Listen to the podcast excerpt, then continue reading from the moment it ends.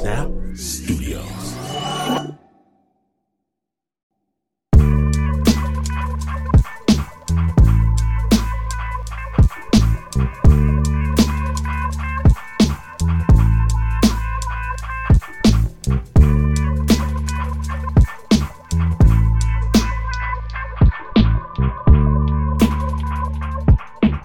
Okay, so I grew up not much of a fighter guy, more of a flee the hostilities, go read a comic book type of guy. But if they make you do something often enough, you get better.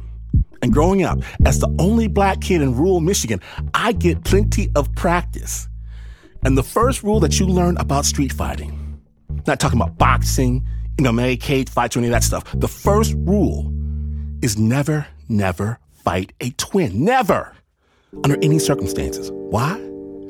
Because they grow up with their own personal sparring partner from the womb. That's why.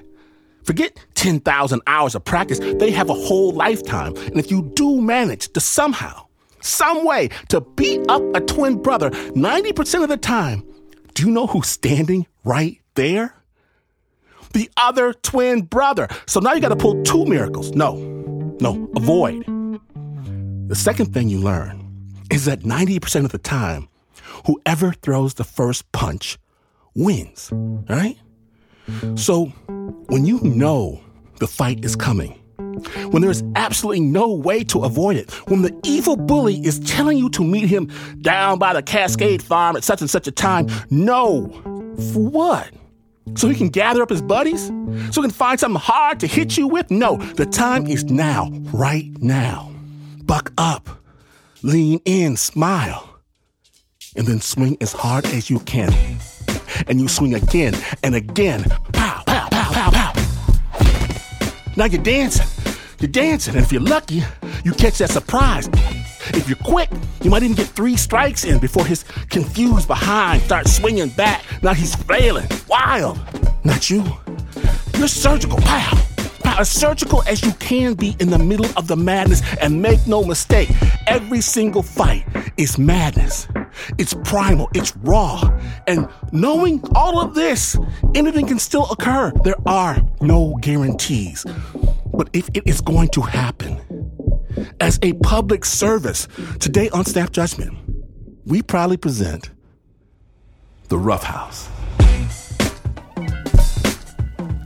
My name is from Washington. One last tip. I always remember and never forget triplets are even worse than twins when you're listening to Snap Judgment.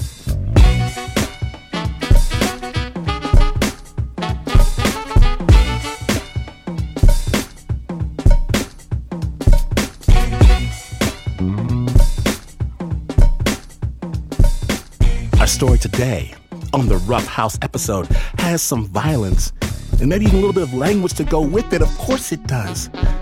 And we begin in the summer of 2002 with Jaed Coffin, a recent college graduate from Maine. After saving up his money working on a lobster boat, Jaed takes off on a solo road trip across the country before winding up in the Pacific Northwest, wondering what to do next. Snap judgment.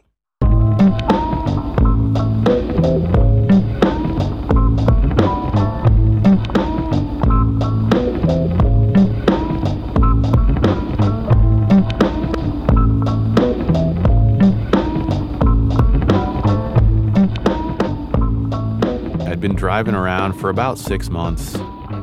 I still really didn't know where I was headed.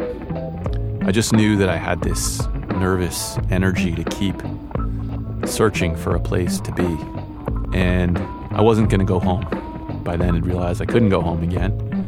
And really, in a matter of a day or two, bought a sea kayak for about a thousand bucks. And I just decided that I would follow the map north. And so off I went. For the next several weeks, I just paddled along the coast and sometimes camped out in city parks or next to roads. I know I was losing some weight, but I was also getting really strong and really comfortable in my boat and very happy spending every evening by my little fires, cooking fish, and just watching the sunset and paddling all day. But at the same time, I was definitely going a little crazy in my head. I was clearly at odds with something. Some days I would be paddling in really rough water, maybe against a current or some tides. And I just found myself like digging my paddle blades into the water with an almost violent level of aggression. Like the waves were trying to hold me back from something that I was meant to understand. Toward the end of the summer, I finally paddled across the US Canada border into Alaska. The rains of the fall had started, and it wasn't really paddling weather anymore.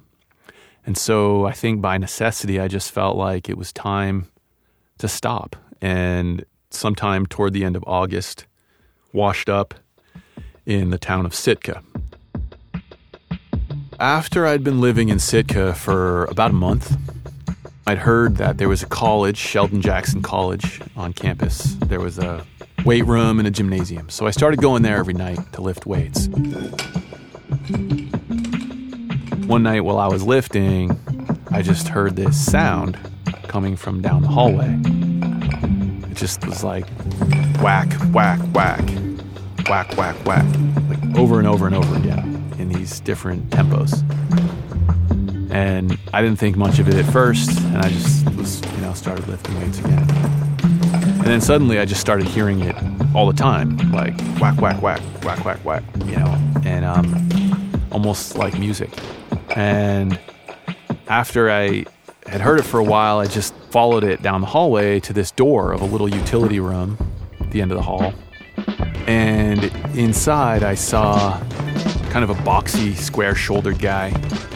And it occurred to me that he was a boxing trainer and that he was training fighters in a little boxing club. There was a focus and a seriousness to what was going on in that room. So I stayed at the door and watched until the training session ended, while I watched the trainer stuffing boxing equipment into a duffel bag. And then, without really thinking about it, I just said, Do you ever take new guys on?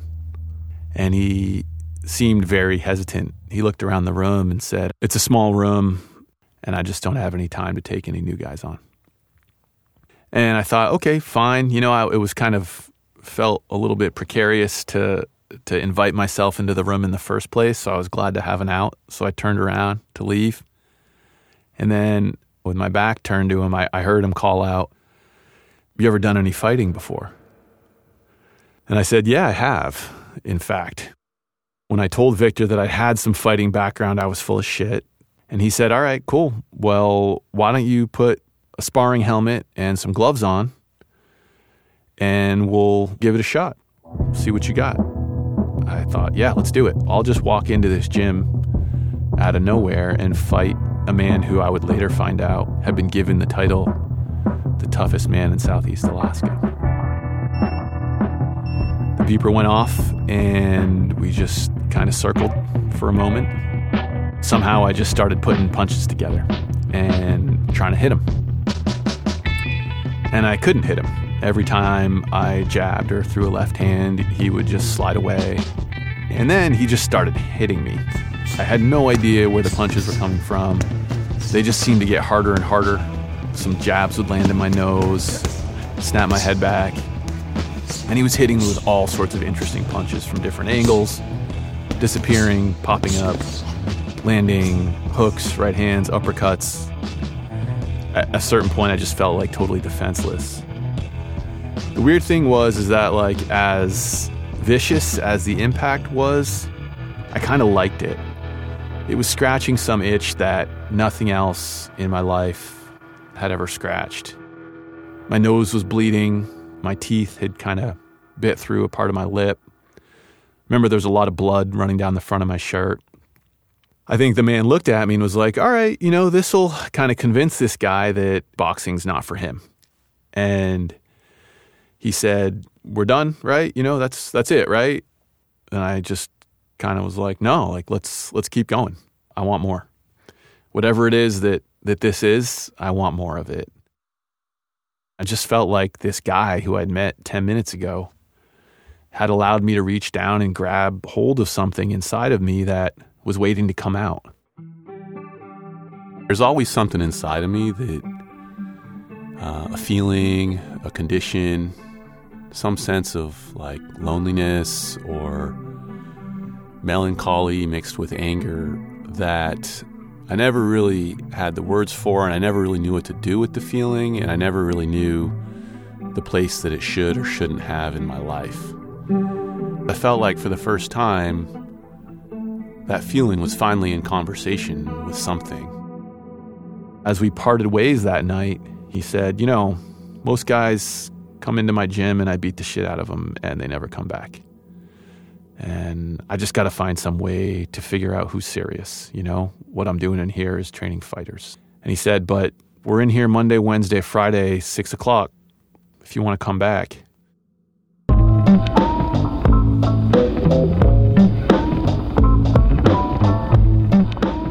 Don't go anywhere. That's just one round, snappers. Will Jaed make it to the final bell? Stay tuned.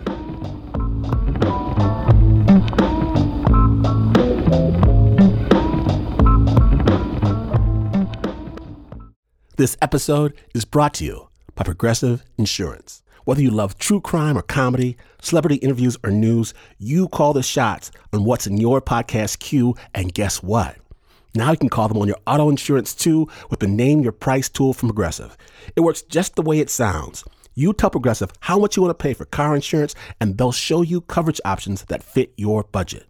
Get your quote today at progressive.com to join the over 28 million drivers who trust Progressive. Progressive Casualty Insurance Company and affiliates, price and coverage match limited by state law.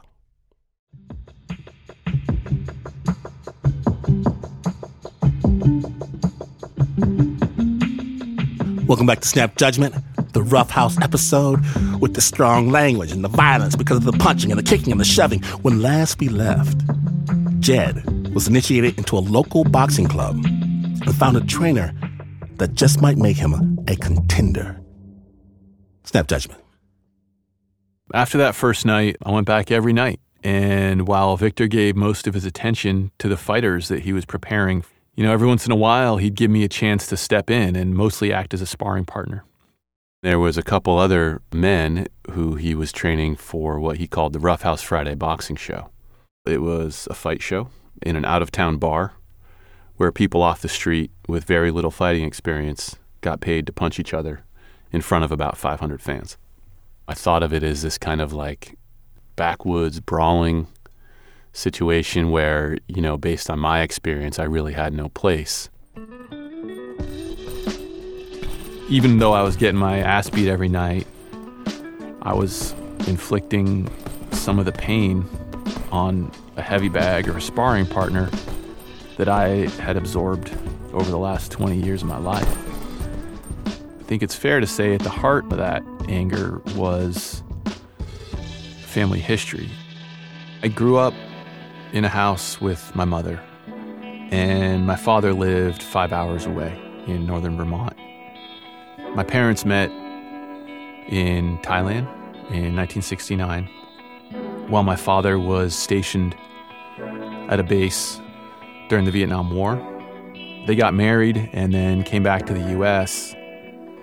And shortly after I was born, my father left our family to live with another woman and her five kids and leave my mother to raise my sister and me in America alone. I don't know how well I understood the complexity of race and marriage and war and what it meant to be a kid from two different cultures growing up in Maine.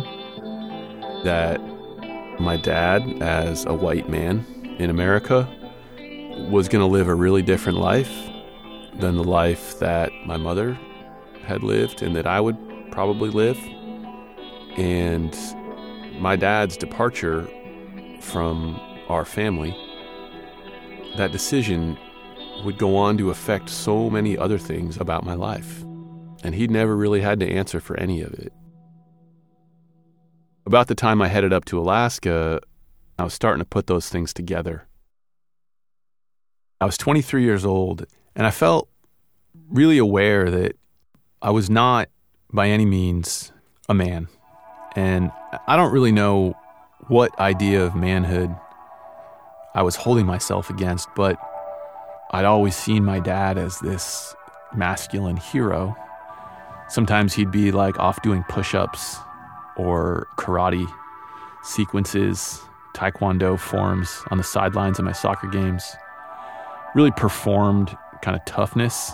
I think in my mind, I really thought he might be like a Green Beret or something, when in fact, he had been a therapist for soldiers coming home from war.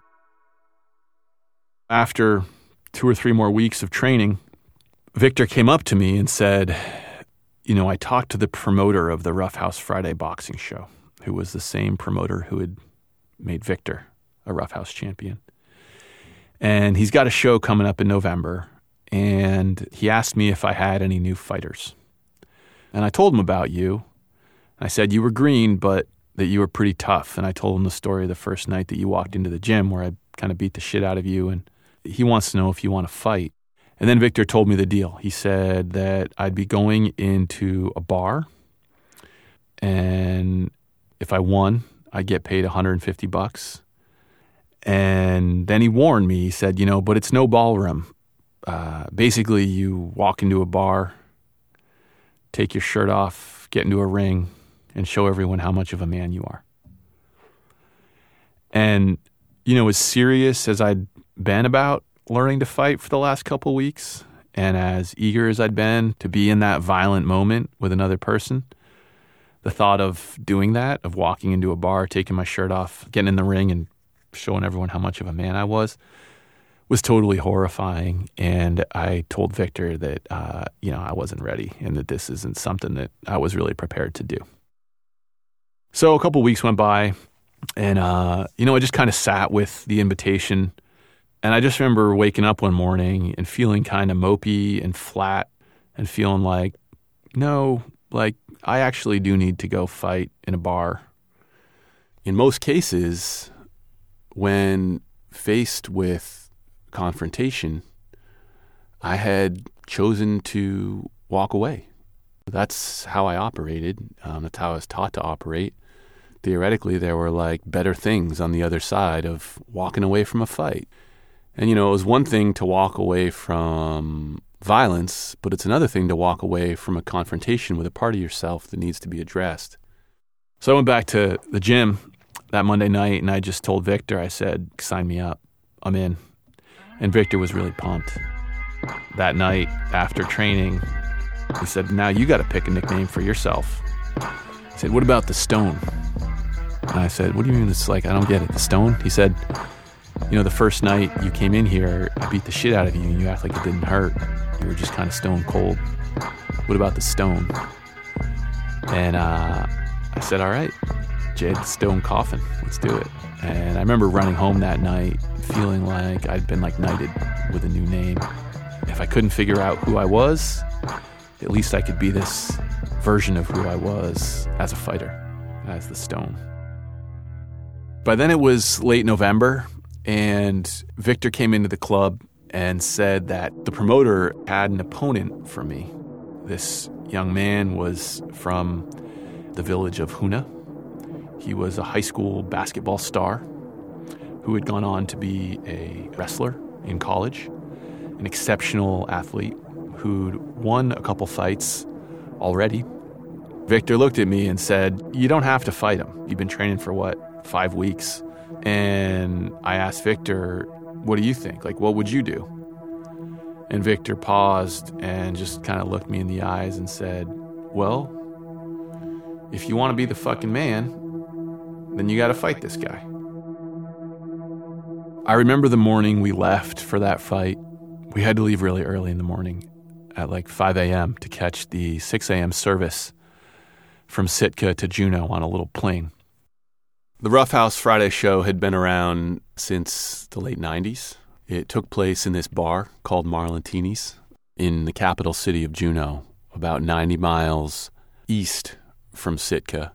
It was one Friday a month throughout the winter season um, when it was kind of lonely and quiet. in town when all the cruise ships had gone south. The tourists were all gone, and it was just locals. It was a place to gather, to watch some stuff go down, and had drawn a big following in southeast Alaska because it drew on all the old rivalries between villages and fishing communities along the Inside Passage. Some of these rivalries were really old. They went back, in some cases, hundreds, thousands of years to tribal differences. Sometimes it went to old high school sports rivalries. People like to see local people kind of come out of the woodwork and go from being ordinary people walking around to fighters.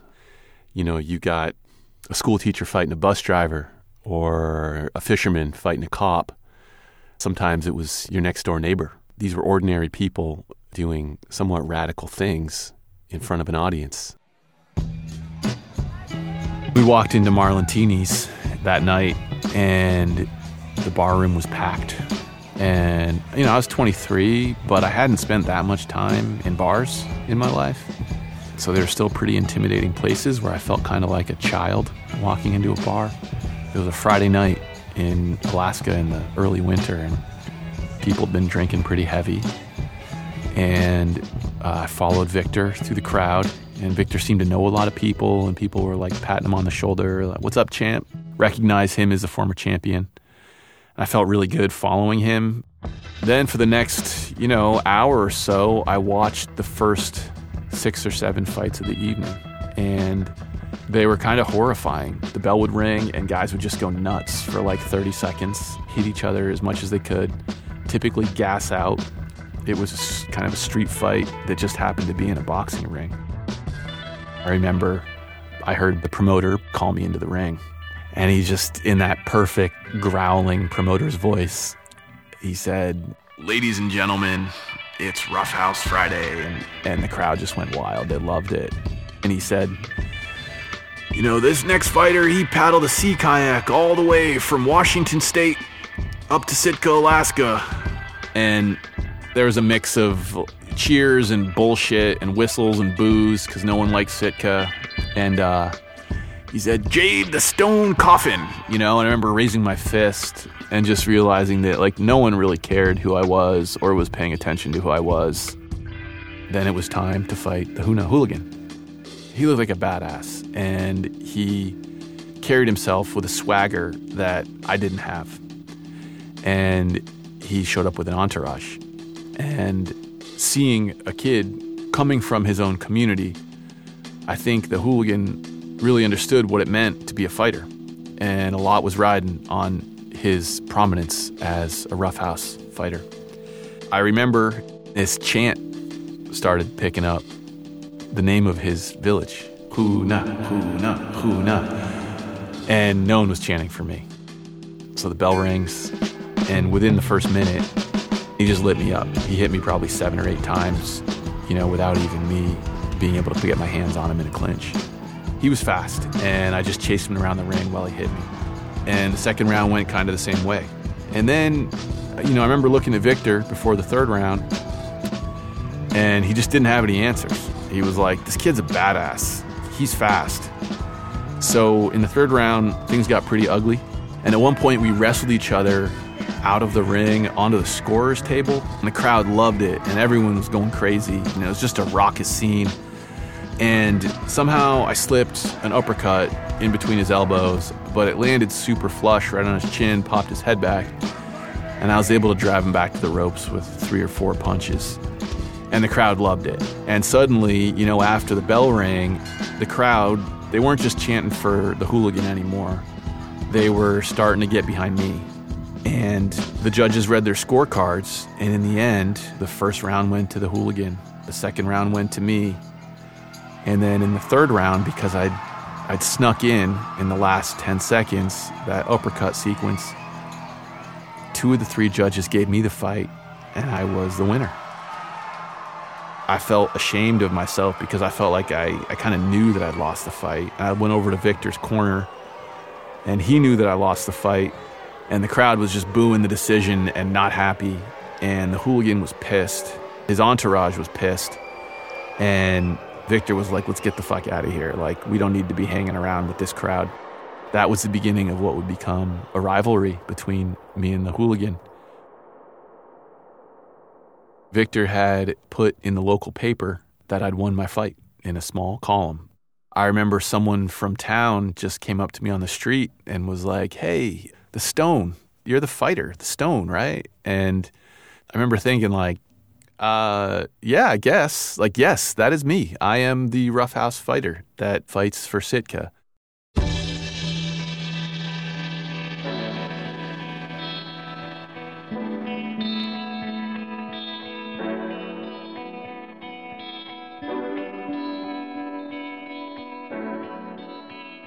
Coming up, Jaed begins to understand what he's really fighting for.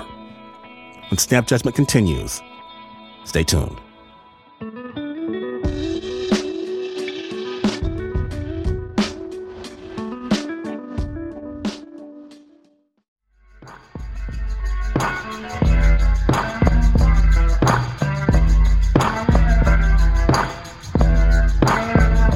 Welcome back to Snap Judgment. I'm noted lover and non fighter Glynn Washington, and you're listening to our Rough House episode.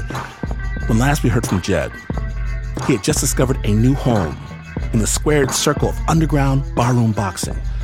And as I've said, this story, of course, contains the fighting and violence and language and all of the good stuff because that is the point of the ring. But Jaed, Jaed still has to confront his past outside of the ring. Snap judgment. My dad was someone that I had always talked to on the phone. In some ways, I was more comfortable talking to him on the phone than I was hanging out with him in person. And so my dad would call and I'd get him caught up on what was going on in the gym. He'd get me caught up on stuff that was happening back east. During that time, I also knew that every time I hung up the phone, there was something really big that we weren't talking about that we never talked about. It was easy to talk about punching someone, but what was really difficult was learning how to explain what I was feeling. But when I tried to talk to my dad about that, I found that, like, my words were gone. My next fight was going to be another fight against the hooligan because people wanted to see it. The roughhouse crowd fucking loved the fight we put on. Like, we put on a show. So let's do it again. For the next couple weeks, we doubled down on training. I was waking up in the middle of the night, kind of crazy in my head, doing push ups and sit ups, shadow boxing incessantly, and just working out long rounds on the mitts and sparring with Victor. My second fight with the hooligan was happening in mid January. And we flew over, and the hooligan he just kind of showed up alone this time. I remember watching him walk into the bar, and it just seemed like his heart wasn't in it. So we get in, the bell rings, and the hooligan just comes out and hits me like four or five, six times, pretty hard, right on the chin, and drives me back into the ropes. And the crowd's going wild. And then, I don't know, I guess I just had more confidence, like the fright of being in with a fighter who was faster than I was and more probably talented than I was, it was kind of gone. So it was like I sort of knew what I was in for and I was ready to go. And I just kept pounding him and was just kind of chasing around the ring. And, you know, almost to the point where uh, in the third round, I felt like I didn't really need to even keep hitting him. I just, I, I had the fight in the bag. You know, it was so obvious to me that, that I was running the ring at that point. The final bell rang. We came to the middle of the ring they called out the judges' cards, and the decision went to the hooligan. And the same thing happened. People started booing the decision, and I was pissed. And I was like, what kind of game are we in? You know, where like you win a fight and you lose, and you lose a fight and you win. I'd been talking to my dad over the winter, and there was this weird tension that existed between us that kind of haunted our conversations. Sometimes I would hear my dad say stuff on the phone, either about how he understood what it meant to be a man. Maybe he'd like offer some wisdom or some values that he felt were important to pass down. And every time he'd do that, I just felt this like sting of hypocrisy running through me, you know, like that he was just so full of shit. The feeling of hearing him talk started to drive me crazy. You know, it was like I remember hanging up the phone and just feeling like I needed to go run into the woods or hit something. I spent the rest of the winter and spring really just fighting whoever the promoter could throw at me. Old roughhouse veterans, a mine worker, a guy from Fairbanks. And at that point, I was so charged up on becoming a roughhouse champ that none of them really stood a chance against me in the ring.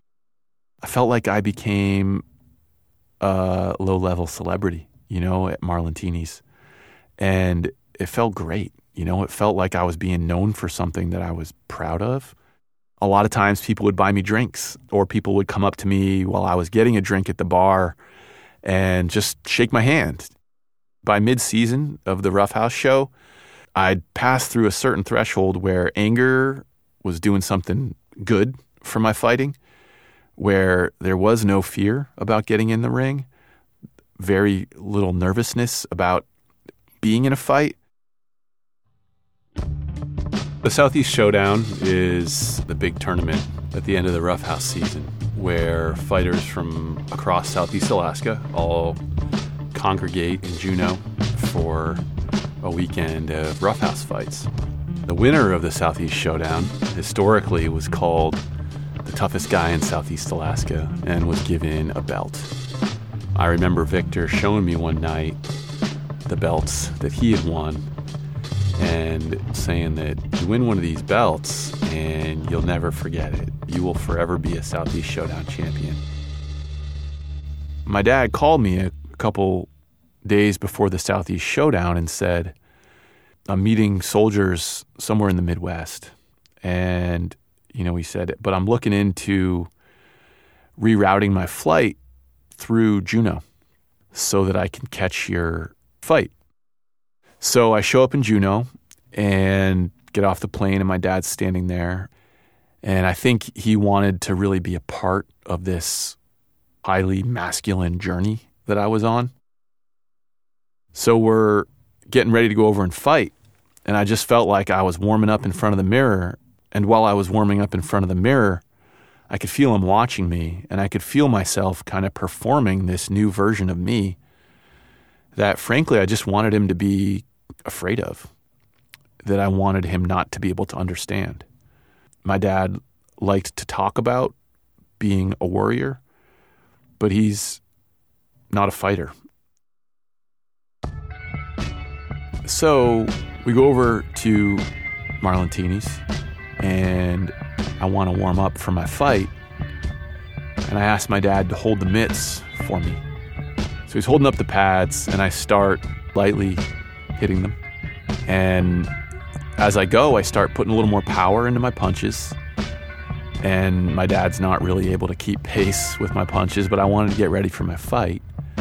And at one point, I started throwing left hands kind of hard, and one of the mitts bounced back and hit him in the face and knocked his glasses off. And uh, he looked kind of pathetic to me. And I remember looking behind the mitts, which were the only thing that separated us, at my dad. And he seemed kind of afraid of me. So he was like, "No, I can keep going. Like I uh, just I'll just put my glasses on, and you know you can you can keep warming up." And I just looked away, and I was like, "I'm all good. Like this is not for us. This is for me."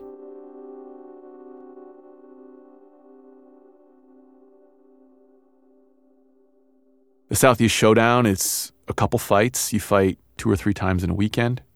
But my division had, had basically thinned out at that point because there weren't many middleweights that would really give me a fight at that point. It was a tournament, so you had to fight a first round to get to the final round. I walked right through my first opponent, and the hooligan walked right through his. I have a feeling the promoter figured we'd both end up facing each other anyway. And he was right. For the title, it was the hooligan and me. So the next morning, we had some time to kill. And, you know, we're sitting there at breakfast, and at the forefront of my mind, like hanging in the air between us, is this swirl of emotion that had been building up for the last nine months that I've been living in Sitka. And somehow we stumbled onto our past, my childhood. And that's when I just felt like overcome with this necessary desire to just crack the vault wide open. We couldn't dance around the center anymore. I began asking my father all the questions I'd never known how to ask. I wanted to know why he left. I wanted to know why he went to war. I wanted to know why he thought falling in love with a Thai woman as a white man, essentially occupying a country during a war that I would learn to hate, why he thought that was okay. After bringing this woman to his world and having a child with her, why he felt that that child should honor him in any way, you know, after leaving us. After I just kind of pummeled my dad with questions, I remember my dad just kind of looked down at his hands, and my father just had no answers.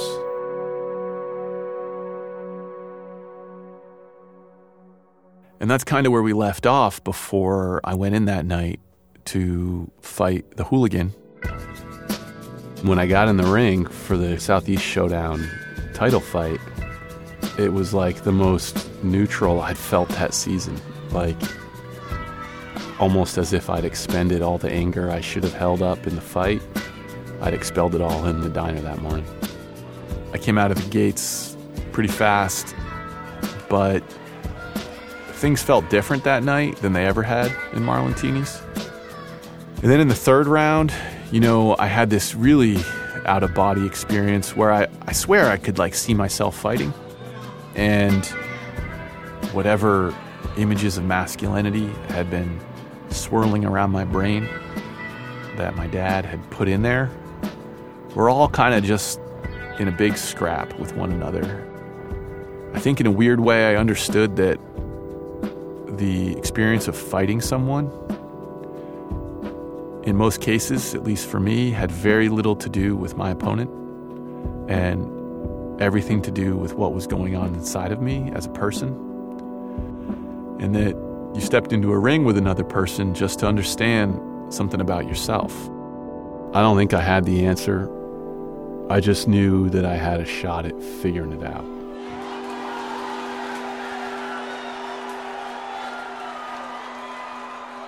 At the decision, this woman came into the ring with the belt over her shoulder and asked me to hold my hands up and wrap the belt around my waist. It was the Southeast Showdown belt given to the toughest guy in Southeast Alaska. And walking out of the ring, I just, you know, I knew that as my dad watched me, I, I don't know, I don't think it was that he was impressed that I'd won the fight. I don't think he was proud of me in that like weird voyeuristic way that some fathers seem to take great satisfaction in watching their children become great athletes. I think my dad was just really aware that there was something that I was going through that was fundamentally going to separate us in a way, and that the belt was maybe an emblem of that. The morning after my fight, my father was flying home, and I remember we were in the airport together, and I had my backpack and it had the belt in it, and he had his suitcase or whatever, and he was heading back east. And I just I watched him walk away to board his plane, and it struck me that you know I'd seen that happen so many times in my life. That feeling of having a weekend with my dad and then seeing him walk away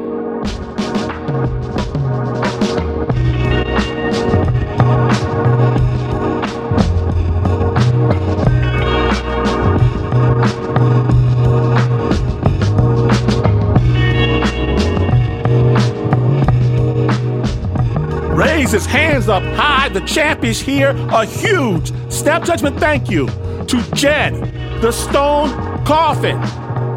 Thank you very much. Thank you very much, Jaed. For more about this story, check out Jaed's memoir, Roughhouse Friday. You'll find links to it on our website, snapjudgment.org. And the original score for this piece was by Doug Stuart. It was produced by Bo Walsh.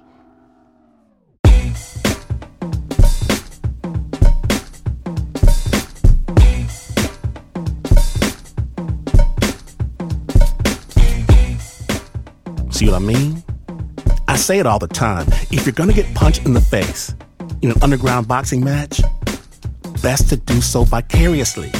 Save your pretty smile. Follow Snap Judgment on any podcast platform for more incredible stories from all over the world. That's right, more Snap Judgment Journeys on your phone device podcast thingy. Snap is brought to you by the team that always straps on some gloves to step into the ring, except, of course, for the Uber producer, Mr. Mark Ristich. He just straps on Crocs. There's Nancy Lopez, Pat Mesiti-Miller, Anna Sussman, Renzo Gorrio, Shayna Sheely, Teo Ducot, Flo Wiley, John Facile, Marissa Dodge, Regina Bediaco, Davey Kim, Bo Walsh, David Exme, and Annie Nguyen.